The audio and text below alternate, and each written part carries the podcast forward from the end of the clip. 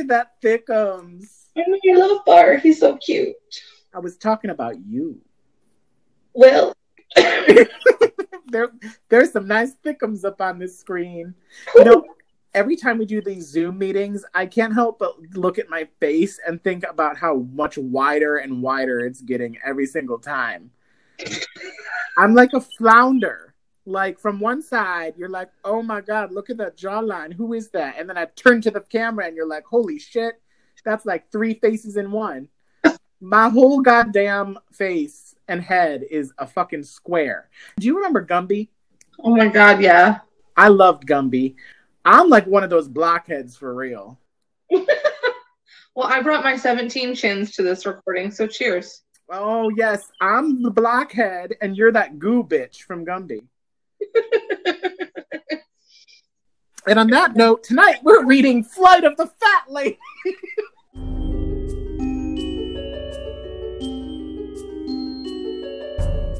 yeah, you gotta send me a thing. A thing? Oh my! So while you're doing that, I'm to talk about the winner and loser of last chapter. I neglected to send you the summary. You didn't send me the thing. I know, I'm Okay. So while you're setting the thing, I'm gonna tell you all who won and lost the last chapter. It should be pretty freaking clear that the loser of chapter seven is Snape. I was gonna say, is it gonna be Snape or Draco? I'm sure you were not shocked to I'm not shocked at all. I stand that. Yeah, he's terrible. Do you want to guess who the winner is? My first gut thought was Neville because it's you, but then I was like Lupin Which one? Because of your fucking smile. It's Neville. It is Neville. Of course it is. I really here's the thing. Lupin probably earned the win, but you gotta give Neville some credit. Also, he's about to have a couple of really rough chapters. Gotta give him a win here. That was a rough chapter for him. Right. He already had a rough chapter. He's gonna have more that are hmm. not gonna result in wins. I'm gonna give him a win. This is his Yeah. first win, I think, in the series. I don't know. I don't know. We'll look back at it. Someone go through all of our episodes and find that out. Make Steven, I'm gonna put that on you. You love us, so Yeah, do work for us. I sent her the summary like I was supposed to before we started recording the last chapter, but now she has it. Do you have it? yes. Okay, I do have it. It's a short one for me. Yeah, it is. The Prisoner of Azkaban, Chapter 8, The Goblet of Fire. Oh, wait, that's not what this chapter is called, but the picture at the beginning of the chapter is, uh, fine. What is the picture? Let me see if I can show you. It's this. Oh, I get what that's supposed to be, but it sure does look like Chapter 8, Flight of the Fat Lady. Did you guys know that Draco was a dick? Lupin is a great teacher. He's got an effective teaching method and is actually probably also teaching the students care of magical creatures, or rather, beware of magical creatures that are evil than Hagrid is, who is basically making them feed worms. That and all other classes aren't going so hot. However, we do have Quidditch to cheer us up, and Oliver does a great job pumping up his team at the beginning of the season. Harry would also have Hogsmeade to look forward to if he hadn't blown up Aunt But he doesn't have a signed permission slip. Ron recommends he asks McGuh to sign it. McGuh declines his request to sign the permission form. Also, Ron and Harry don't understand how permission forms work. Lavender's rabbit died. Pour one out for Binky. Unfortunately, Crookshanks wasn't successful in murdering another rodent in this chapter. So, when everyone year three and older go enjoy Zonkos and Honeydukes and the Shrieking Shack, Harry has to go to the common room. Except everyone there is lame, ew, call him creepy. So he tries to go to the library, but then Filch says apparently in the middle of the Saturday no students are allowed in, how this slimy piece of shit can make rules. So on the way back, he runs into Lupin. Lupin shows off his Grindylow. Once again, not a dick joke. After all, we don't see Umbridge for another two books. And drinks a smoking poison. That changes the book. that really changes the book. I was doing fine until I looked at you. Where am I? Okay. And drinks. I can't look at you. I'm going to cover you on the screen. and drinks a smoking potion that Snape gives him. Wow, chill, so normal. He asks Lupin why he didn't let him face the boggart, and Lupin says he thought it would be Voldemort, while actually saying Voldemort. Ron and Hermione bring Harry back a ton of candy just in time for Halloween, and then they enjoy the Halloween feast for the first time in three years with no strange interruptions or detours until it's over. Seriously? Trolls, then ghosts, and now paintings. Upon returning to the Gryffindor common room, the fat lady's painting is slashed, and she is nowhere to be seen. Peeves, oh yeah, he still exists. Great. Says that it was Sirius Black. Spooky Halloween. I'm just reading it. Spooky Halloween. I like how I said it. Oh, okay. Did you know what I meant by that Umbridge joke? no. Because the Grindylow is not Lupin talking about his dick. It would be Umbridge talking about her big old Grindylow puss, because you know it got teeth. Oh my god. The only difference, though, is that it's probably not as wet as a typical Grindylow. It's got oh. some tumbleweed. well, we did promise that the even episodes would be more alcohol influenced. a little bit more juicy. All right, so we open up with kind of like a recap of how classes are going. Only Defense of the Dark Arts is going well. Why does Draco only actually know how to make fun of people for being poor? Well, that or like being scared of cheats with teeth. Right? I was gonna make a mention about that. Once again, he's being a terrible bully. He sticks to what he knows and he doesn't know much. So there's all of that. But then, thankfully, we get into Quidditch pretty quickly. And we haven't really seen too much of Quidditch in this book, other than things like the new broom at Quidditch supplies in uh, Diagon Alley and the gift that Hermione gives him and stuff. So, like, it's things that are bringing him joy. And so, luckily, we get right into the joy part. And I gotta say, I really, really appreciate Oliver's leadership here. He'd really turned things around from the last book, I think, where he made them get up at the ass crack of dawn and all of that, and to listen to a. That exchange is lovely, where he's like building everyone up individually too. Fred and George, I love how they handle that whole thing. And at the end, like after he talks about how great Harry is or whatever, and then Fred and George are like, "Oh, we think you're good too." I think it's cute. As far as Quidditch captain, the role of Quidditch captain in these series, we spend the most time with Oliver. Yeah. We get the most Quidditch in these books, and you literally only see the other Quidditch captains do their job for a very, very short amount of time. And you see Oliver grow, and this is nice. I really Yeah. like it. I like it too. Can we also talk about how it's the same team now for three years in a row? Mm-hmm. I wonder how much there is turnover in a Quidditch team, but they also don't have any tryouts or anything. They're just like, this is who it is. I wonder if there are some like Gryffindors who are like, I really wish I could be on the Quidditch team. And Oliver's just like, nope, we got a dream team, beach. Right. I wonder because they talk about in the first book how I think it's Alicia who is a reserve. So it sounds like they have a reserve, but we never hear about it again. Because when you see in the sixth book, when Harry runs his tryouts and stuff, he doesn't have a reserve. He doesn't hold on to anyone to be like, you're the backup or whatever.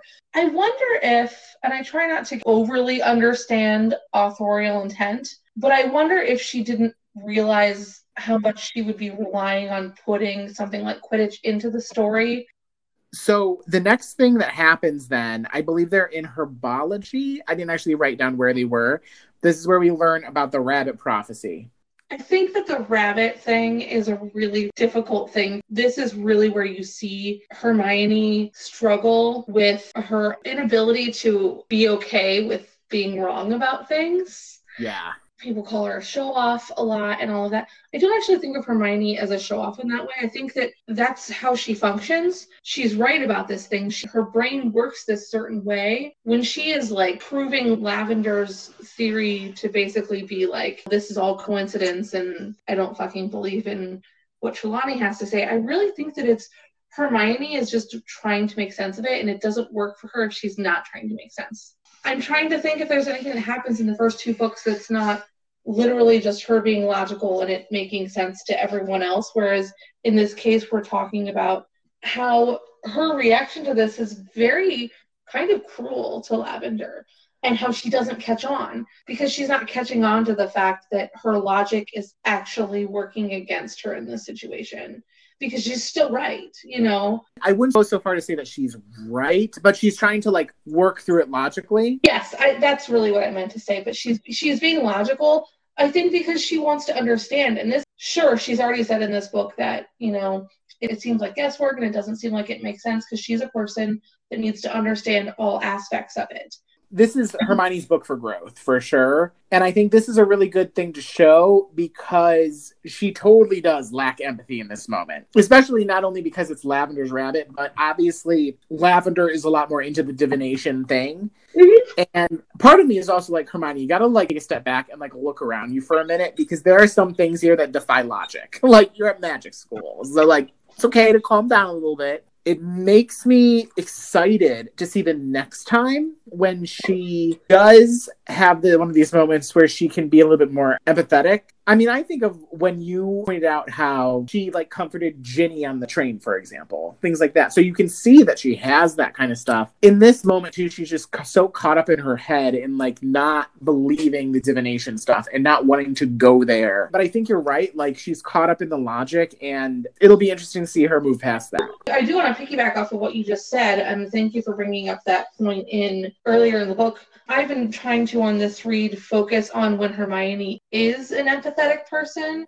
Then right after this, the Hermione drama continues because then there's this moment where Crookshanks tries going after. Oh yeah, well Crookshanks has already tried to go after, like literally the page before, tried to go after Scabbers, and there was a whole dramatic moment. Brings the dead spider, Good boy, Crookshanks. Oh, that's right. Oh my God, that's but gross. They talk about it after. So when he kind of attacked Scabbers, to an extent, I almost agree with both of them, both Ron and Hermione, because I mean they're both just trying to like stick up for their own pets, and it's like, well, Crookshanks is a big cat. There's a reason why there's that phrase about like it's like herding cats. They're not the easiest thing to control. like this is true. Cats are not easy to control. I mean, I deal with it every day. I'm sure you do as well. But at the same time, it's like she needs to maybe take some of those steps and like empathy or like getting down to their level and really like understanding, oh, this bothers you because XYZ. What can I do to help? And I think that's where Ron is feeling the same sort of thing. So yeah. I understand both of their point of views and I think they're both right. The number one person who is right in this whole situation is Crookshanks. Yes, Crookshanks is awesome. It's important to, when revisiting the story, to yes, still be thinking about the fact that Crookshanks is actually sensing that Scabbers is Peter Pettigrew and not a rat. Mm-hmm. But it's also, if you take out that part, it's still a cat seeing a rat and being like, I'm gonna fucking eat this thing. Yeah, it's an instinctual thing. Yeah ever since you mentioned that theory about Crookshanks from a couple episodes ago, it really did get me thinking about all of this and how to an extent I do feel like it's the sensing thing or he like knows who it is. Like there was something along the lines of Ron being like Crookshanks heard you and knew that he was in my bag. Now, if Crookshanks is just your garden variety cat, the cat isn't going to understand to an extent. Yes, my cats meow at me when I say their names, but like cats can't speak English 100%. So, I mean, I wouldn't um, put it past a few of the cats that I know, but yeah. I mean, so, okay, for example, speaking of Zoom and stuff, I use Zoom all the time for work. Every, I'm actually surprised she hasn't jumped up during these podcasts. Every single time I have a meeting and I open up my laptop, Berkeley jumps up and hogs the attention every time. Well, she's and then, Yeah, they can sense some things overall, like I don't see this as a situation like where there's any one person who is wrong, but I think the one who is most right is Crookshanks. Yes. I think I might actually promote Crookshanks to Quen status. Crookshanks is pretty fucking Quen. Oh hell yes, he is. Uh, he can be a Quen. We got Quen Dumble. Okay. we got Quen Adam on this podcast. Oh, that's right. I'm a Quen suit. Crown it, bitch. So yes, I wrote so much. The biggest portion of notes I have is this whole scene. So then this is when they go to Transfiguration. They talk about going to Hogsmeade. Yes. Collect the forms and then Precious Neville is like, I don't have it. She's like, it's fine. Your grand sent it to me. Yeah. It's yeah. a mess. And so I almost feel like the fact that she says that that's when Ron is like, "Oh, see, this is totally going to work. She'll sign your permission form." But this is why I said in my summary, like they don't understand how permission forms work. No, they she's the, she's the one who is asking for permission. she cannot give permission because she is asking for permission. It's so funny. I admire the idea, but sometimes there are wrong ideas. sometimes there are wrong ideas. Yes. Sometimes there are wrong ideas, and most of the time they are wrong. Precious teenage boys. Oh, yes. Unfortunate. I know we're not to the movie part yet, but in the book, I think she's more just like, bitch, no. In the movie, I think she's a little bit more like, I'm sorry, Potter. There's a little bit more of that. Now, of course, we hear Maggie Smith's inflection in the movie, so maybe that's what's hitting in my head. I feel like it's just her doing her job. It is what it is. And so, luckily, they're like, we're going to bring you back all the sweets from Honeydukes, which is amazing. Mm-hmm. Oh, and then this is also where Ron calls McGuff all these fucking names. Did you pick up on that? It's something about like Ron called McGonagall a whole bunch of names. Yeah, a lot of names that greatly annoyed Hermione. Yes. And then Hermione assumed an all for the best expression that made Ron even angrier. And Harry had to endure everyone in the class talking loudly and happily about how they what they're going to do first and blah blah blah. That's rude, Ron. It is very rude. Now, here's the thing. Because points are coming up, and so I have to like, you know, justify things during the podcast. Hermione had that moment of lacking empathy. Ron has this moment of being rude to the Quen. Lacking intelligence. I'm looking at all of their behavior as a whole here because, like, the little fight that they have between, like, the Crookshanks and Scabbers thing, mm-hmm. that's why I'm like, it's important to realize, like, okay, I understand where they're both coming from. But in the end of the day, they both, like, come through for their friend at the end and they bring him all these great. I know. They're such good friends. Yeah. So I love that. Shit. And then, like, here's the thing they're also 13 year olds.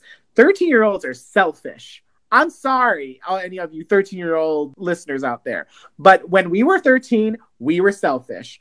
Most of the time, I'm still selfish. Me too. to be at that age and be like, we got your back, and to spend that money, and especially Ron, who doesn't have a lot of money, like, that's pretty lit. So I, I'm It's jumping really ahead, of course. Of course, the meat of the chapter is what I kind of like skipped over. Um, this little meeting with Lupin. Oh, the meeting with Lupin. Yeah. There's some stuff there about how he tries going to the common room and the whole thing about Filch being like, you can't go to the library. Filch fucking sucks. I hate it. Maybe it's him being in cahoots with Madam Pince again. Why does Madam Pince have a job if the students are allowed in the library? Well, yeah. Is Madam Pince having me time? Listen, I respect that you need me time, Madam Pince, but you a librarian. If you need me time, go to your fucking sleeping quarters and close the library. Don't you know magic? Or how about you like get a good night's sleep every night? What are you doing at night? Oh my God. There's the proof. Madam Pince and Filch, they're doing it. Oh yeah. And Mrs. Norris is probably an unwilling third party to this whole thing. Oh my God. She's probably sitting in the corner watching with bated breath. She's like, oh my God, last year I get petrified. Now I gotta watch this. So, like, most of the time, I'm like, hell yes, librarians. I love you, librarians. And I've stuck up for her in the past, like I have with people like Snape, for example. But this might be one of those instances.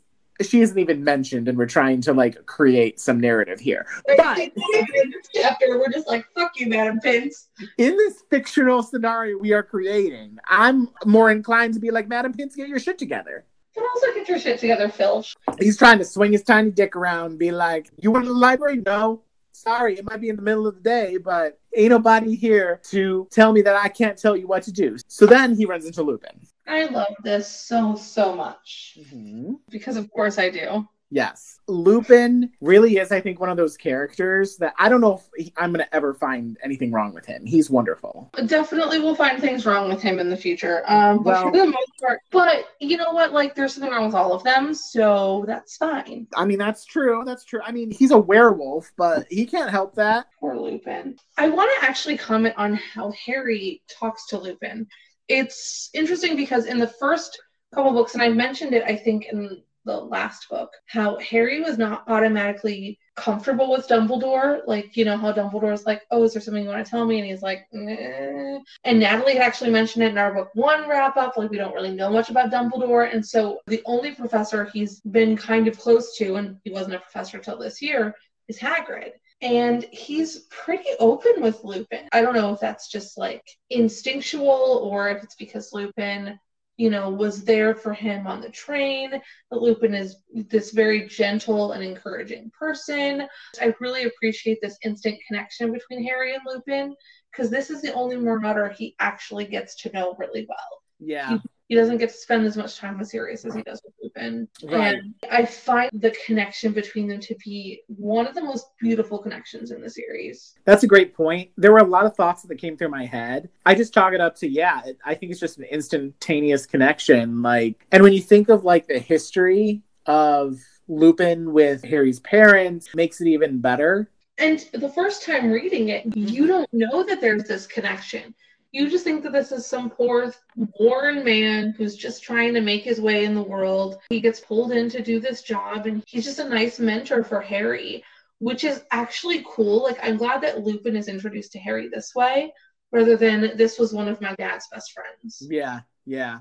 The movie jumps the gun, right? I'm excited to talk about the movie with you because I have a lot of feelings. For some reason, I think the way that they do it in the movie feels more natural to me, but I feel like they reveal too much, right? Unless I read this wrong, they don't say anything about him being friends with James. In the book, he does not mention knowing them. And honestly, the way that Lupin is described, there's no part of you that would even think that he would have been at Hogwarts with Harry's parents because he's kind of described in a way that makes you think he's older Yeah. anyway. Yeah. She doesn't even mention Hogwarts in the book. In the book, they literally just talk about the Boggart. That's what I thought. We'll talk about that a little bit more, I think, when we get to the movie. I want to say I love that Lupin already knows that the Harry, Ron, and Hermione triangle is a thing.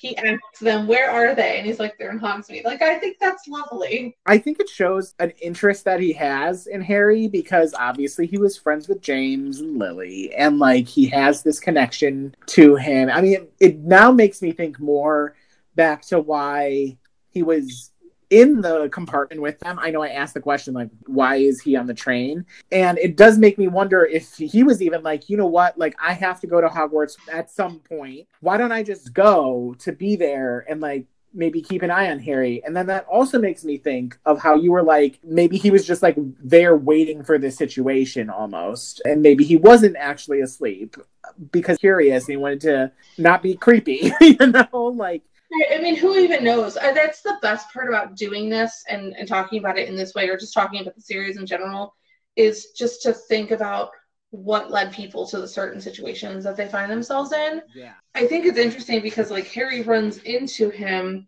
He's thinking about going to see Hedwig, and then he like walks by Lupin's office. I think it's interesting, like, why is there a student wandering around the building when everyone is at Hogsmeade or in class or whatever? And why is Lupin not working? You know, he sees Harry, and like, I don't know. That's the cool thing to think about when you're considering this series and wherever, whatever reason Lupin had for being in that train compartment is fascinating. Yeah, totally.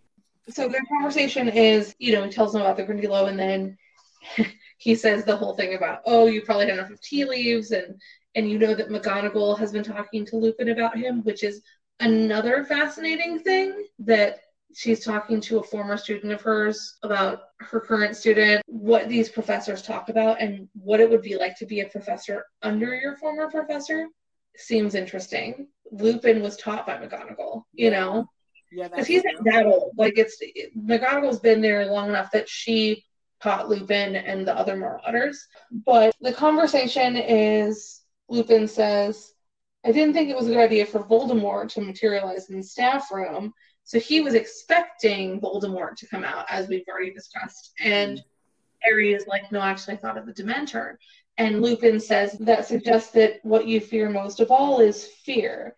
Very wise. And I want to talk about the idea of fear being a wise thing. There's this quote from the BBC series of Sherlock that I actually wrote this down because I didn't want to get it wrong. It's literally basically the same thing. And it says, Fear is wisdom in the face of danger, and it's nothing to be ashamed of.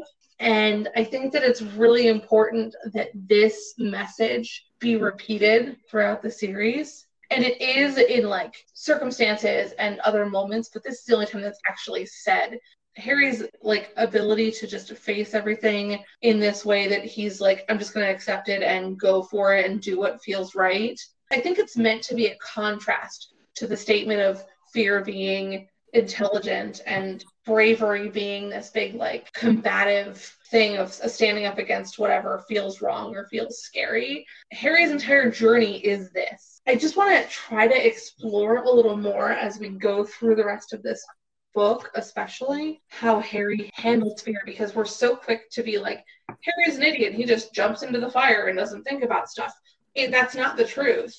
I was just re listening to, I think, our wrap up of the last book. And something that stuck with me because we had already been recording this season is how I was like, it's nice to get that break from Voldemort. But you were like, I'm interested to see how Voldemort is present. And this is one of those instances of that obviously he's kind of mentioned here and stuff and there's that fear element it it makes me curious where else he's going to pop up but then the mm-hmm. other thing i have to say is just about fear in general and as an emotion because i think that there are people who say that fear is a useless emotion and it's not. I think in some ways it's a survival tactic. Like there are some things that you should be I was going to say a scared. There's some things you should be scared of because it's something that is actually dangerous to you. But then there is, to an extent, things that you can control and that you can't control. And I wonder if that is the key for Harry. Yes, there are times where, like, you can control if you walk into that forest of spiders, beach. At the same, I agree. I think that there's more to it than just that. And, like, there is an element of fear that he has to process in order to do it. Uh, obviously, I talk about mindfulness now in every single episode, but at work we have a mindfulness group, and during this time when we're all working from home, we've been doing it digitally. And a couple weeks ago, we talked about the change triangle and how you have these experiences and you have to put an emotion to it, such as like anxiety or nervousness. And those are emotions that are useless. Are there times when I experience those? Of course. There are times when all of us do. Like, it's still a natural human thing.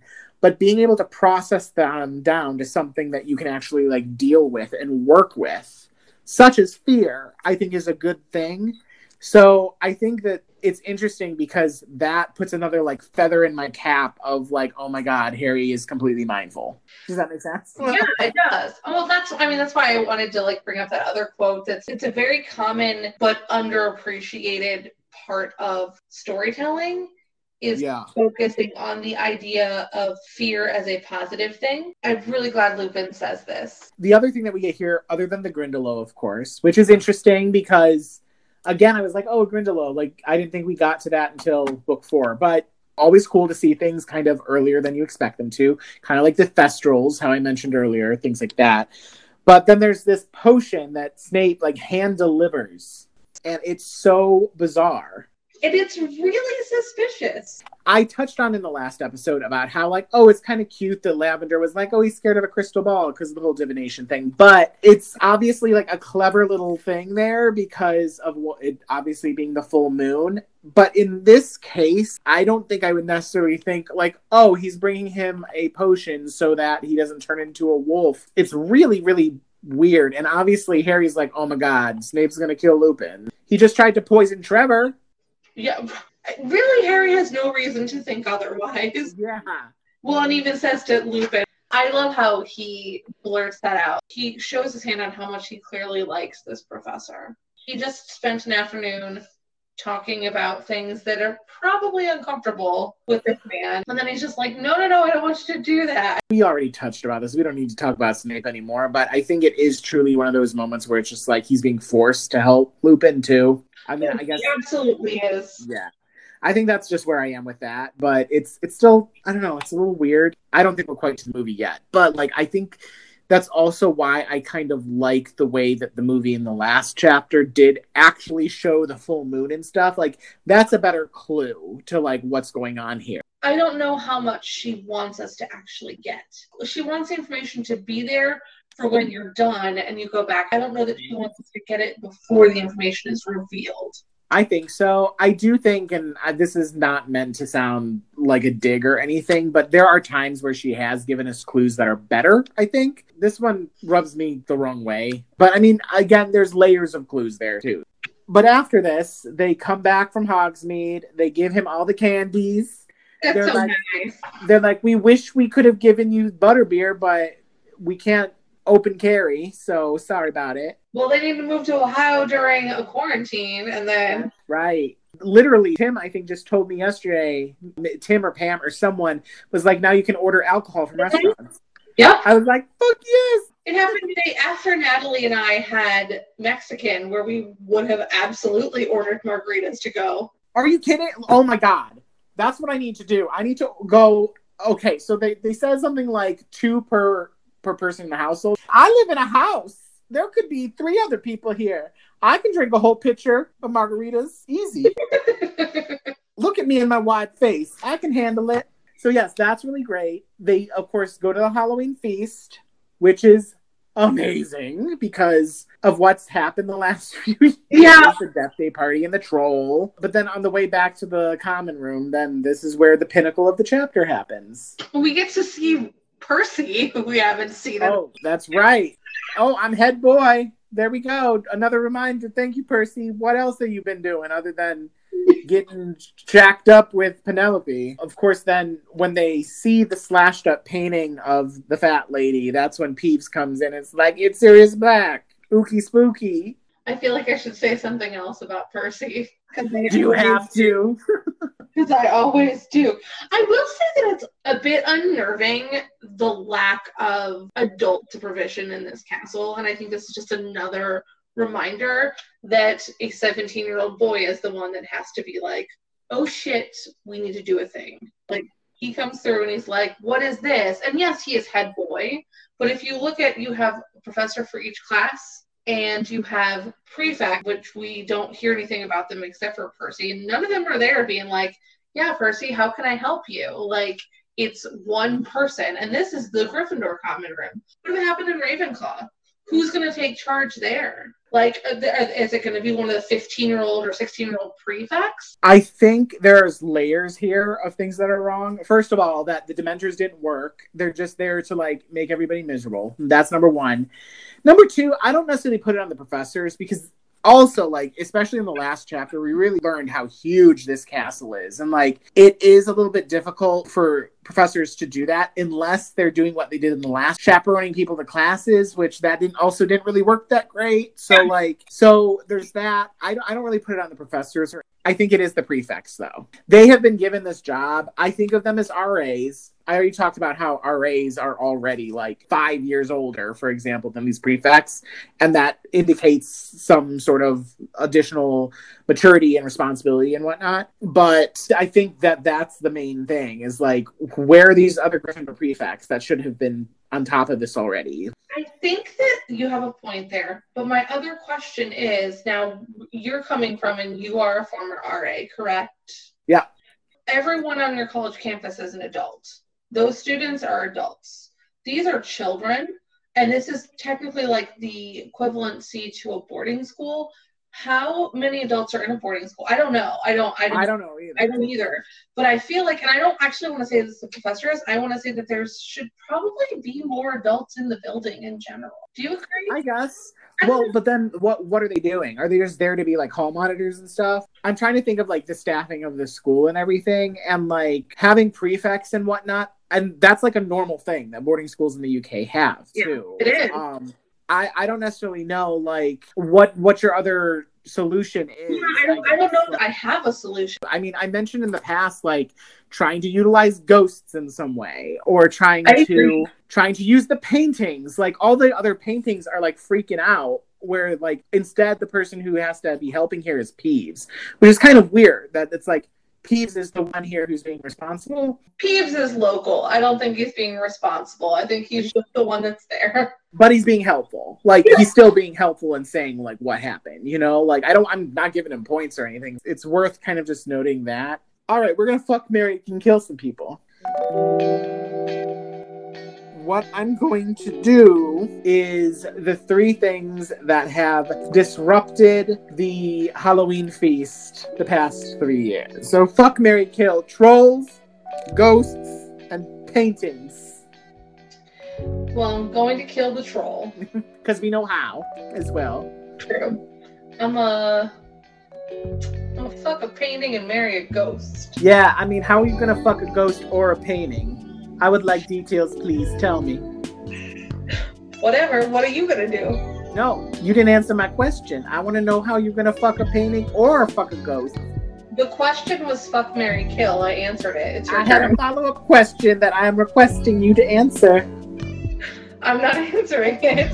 I was I was promised fuck Mary Kill only. That is rude. We I, What is oh, oh, so I can't ask you any more questions. And this podcast is only fuck Mary Kill now. Is that what you're trying to tell me?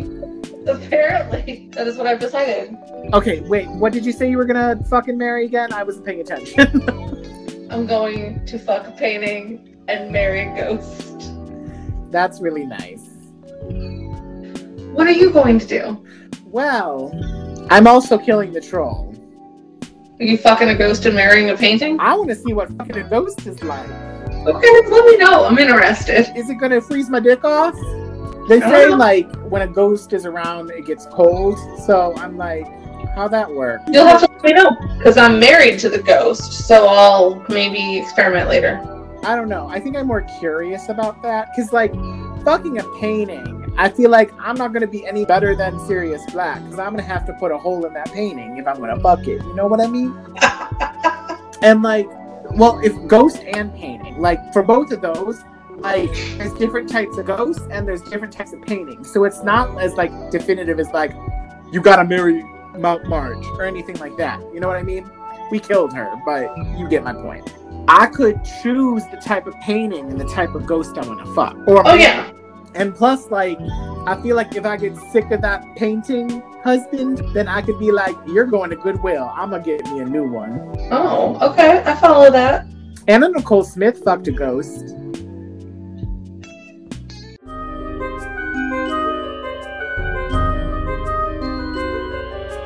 Okay, so the main thing that we get here, I mean, we get several different elements of this chapter, but instead of meeting Lupin and then going to his office and all of that, it's on the bridge. And then this is that little thing that I already talked about being, I think, more natural, but also they reveal way too much. I agree that they reveal way too much, but as a lover of the characters, I really, really appreciate all of the discussion about how Harry is like his mother. I feel like this is a conversation that would have happened that we didn't actually need, but we appreciate.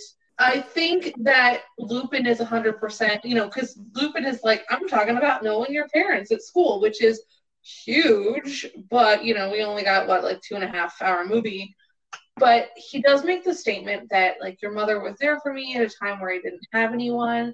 And while we don't get enough of anyone's backstory from however many years ago when the Marauders and Lily and Snape were at school, I think that it's really important to have those moments where you focus on Harry being more like Lily and we're reminded of how kind Lily is and how unfortunate Lupin was, I mm-hmm. guess. Yeah, I think all of that. I mean, it also does condense things very nicely. I mean, we were kind of talking earlier about how amazing it is that Harry does like trust Lupin so much, and we haven't really seen that connection with him so quickly with anybody else other than Hagrid. So it does kind of like make that a little bit more simple. I think when you're reading the book, you are like really getting more into the details and stuff, but when you're watching the movie, you don't have as much time to like process it. Yeah, That is true. And I mean, overall, I really do like this whole thing rather than the back and forth of him seeing Filch and going to the common room, all that I, mean, stuff. I don't mind that stuff, obviously, because it's fun storytelling. But Mm-hmm. Yeah. this is the heart of the chapter, or the heart of that section. I feel like it works a little bit better in this situation. They do show that little scene with McGonagall when everyone is going off to mm-hmm. Hogsmeade, and they do show Filch there, but it's like, who the fuck cares? Almost, it, it's just that. Yeah. It's it's just that little moment with the permission slip. So that's that. But then when they're coming back, then we do, of course, get the thing at the end of the chapter where they're coming up the moving staircases. Anytime they show the moving staircases too, it's just another reminder of like, oh my god, this is why I need to go to Hogwarts. There's something about the moving staircases that I really enjoy, and all the paintings. And that's where we do see a good amount of the paintings kind of reacting to this whole thing of the other paintings yeah. getting slashed. So I mean, cool earlier I did say like maybe they could have like used the paintings to help tell what was going on. But I think all the paintings are freaking out that they're going to get slashed next. I don't blame them. I think yeah. that that's correct. Can I comment on the fact that the movie was like, hey, by the way, Ginny exists. Here she is. Yeah. we have not seen Ginny for a while. We do have that little Neville moment of them being like, oh, Neville forgot the password. And he's like, I'm right here, bitch. well, that's a fun callback because, and we'll learn later on in the book, that that is actually how Sirius gets into the common room mm-hmm. is because of Neville. I don't know that that was like intentional or not, but I, I do like Neville's like, what the hell? I'm right here. I mentioned this a couple chapters ago, but this is where we sort of see Cadogan. Uh, he isn't mentioned or anything or referred to, but you can see him in the background. Mm-hmm. The other painting I really like because they do focus on several of them. There's one with a mother and a baby crying, but the one I really like are all the old men and the skeleton, and they're like freaking out, oh, with their skeleton. I don't know why, but that made me laugh. And I think I that's the same one when this is way far away from now. But in Order of the Phoenix, when all the paintings are removed, I feel like that's the one that is like tilted and all of them fall out of frame. I can't wait to check. I might be wrong, but there is one similar okay. to that. Clearly, they're all like, I don't know, scientists or philosophers or something in this painting, but they look so bumbling and I enjoy it. so it's fun. And then of course, at the very end, we don't get Peeves, which is fine because we get Dawn French, and she's hiding behind a hippo or something, and she's got her, all those leaves on her head, and she's like, "Oh my God, Sirius Black, he's trying to kill me." I love it. Yeah, she's great. Dawn French. She's great. Yes.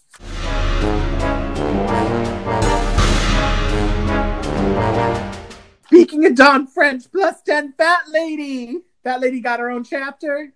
Dawn French is the tits. Also 10 to Crookshanks because Crookshanks knew, and Crookshanks was the most right in that situation. Plus 10 to Oliver Wood as well because of his growth and leadership skills. Plus 5 to Hermione and Ron. I mentioned earlier how both of them had shortcomings in this chapter lack of empathy, calling McGunn names, but they both turned it out for Harry and brought him a lot of snacks. Plus 25 for Lupin because I had to. I mean, he's great. And the only person I'm taking um, any points away is Filch because you need to stay in your lane like Pansy Parkinson. You don't get to make any rules. Stay in your lane. You need to stop bugging Madam Pince. No. so that's plus 25 Lupin, plus 10 to Oliver, Crookshanks, Fat Lady, plus 5 to Hermione and Ron, negative 5 Filch. That's it. Good job. Thank you. Yeah. Next time we're reading Oh, Chapter nine. What's it called? My book's over there. It is called Grim Defeat. Oh shit! This is a sad chapter. This is one of those chapters that I forget exists because I'm like, it's time for the Marauders map, bitches. But it's no, coming, it's coming, it's coming, it's coming. That's the one that's after that. But Grim Defeat. The picture on this one is not the Goblet of Fire. It's a big black dog that is looking very frustrated. Oh, in my book, it's a moon. Oh, it's a it's a, it's a crystal ball. It was a crescent moon. Oh, it's a crescent moon. Yeah, that ain't gonna work. That ain't gonna turn nobody into no wolf. Yeah, I have the for anyone who's listening to this and wondering what the fuck I'm talking about. For anybody who's listening to this, as in like after I edit this, I'm gonna just like put it in a time capsule and throw it in the ocean. no, mine is the uh, illustrated version, the Jim Kay. I have the first three. Berkeley is rubbing on the edge of the desk. She's like, I really like this wooden corner. She knows that it is time for ear scratches and not recording podcasts. Look at her. She's so funny. Why didn't you interrupt me during this? You interrupted me all day at work. And now there's somebody who actually appreciates your diva attitude. She was tired from interrupting all day. I guess so. All right. Well, I need to go to watch bed. the Masked Singer and go to bed. I definitely have to go to bed. I'm working for the first time tomorrow this week. Oh yes. Although you know what I have been watching. Speaking of binging things during the quarantine, So as you know, I was obsessed with The Circle on Netflix. Yeah. And now that we are all in the circle and quarantined from everybody, I was like, I was like, wow, that's really ironic. So I went on Netflix and there's the oh, there she is. Berkeley. I realized that there's the Circle Brazil, and the people on there are crazier and more dramatic. It's amazing. Except now I have to just like read all the subtitles because I can't speak Portuguese. Well, there's that. I love subtitles. Thank you, subtitles. Natalie's gonna be mad because I mm-hmm. turned the subtitles on her TV. Just I realized that now. If it's in English, I don't care. But like, I watch a lot of foreign stuff, and they're coming out with the Circle French, so that one I might be actually be able to understand a little bit. So I mean, we can't go an episode without mentioning French shit. Ever since Hedwig started that trend in the first episode, so I hope that bitch got some croissants. I'm just saying. she got some croissants. I'm sure she did, or some Good. macaroons, mac- macron. What? Yeah. So, listeners, if you uh, want a croissant or a macaron, I can't speak French like Adam, but get those for yourselves while you listen to Basic Snitches. Yeah, I thought you were about to say like, "We'll send you some." No, No, that's not how this works. You don't want me to. Listen, where am I going to get them, first of all? Like, I'm not going to go to the grocery store and then send them to people. Two, you definitely don't want me making that shit because I can't make shit. You're not a baker.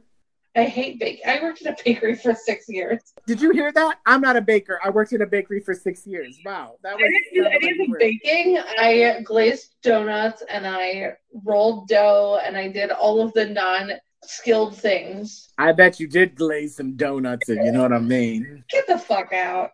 All right. On that note, send us some French pastries. yes, please. Bye. Goodbye.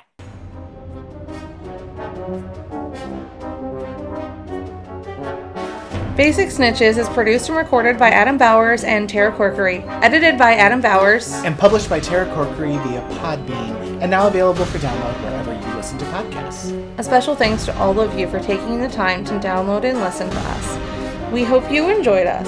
If you enjoyed us, please be sure to rate us five stars on your listening app of choice. And if you didn't enjoy us, then we're sorry you're so angry. Please also connect with us. Find us on Facebook and Instagram at Basic Snitches or email us at basicsnitches at gmail.com. We're excited to get more feedback from our listeners and to hear what you have to say about the questions and discussions we have on the podcast. Catch you later, snitches!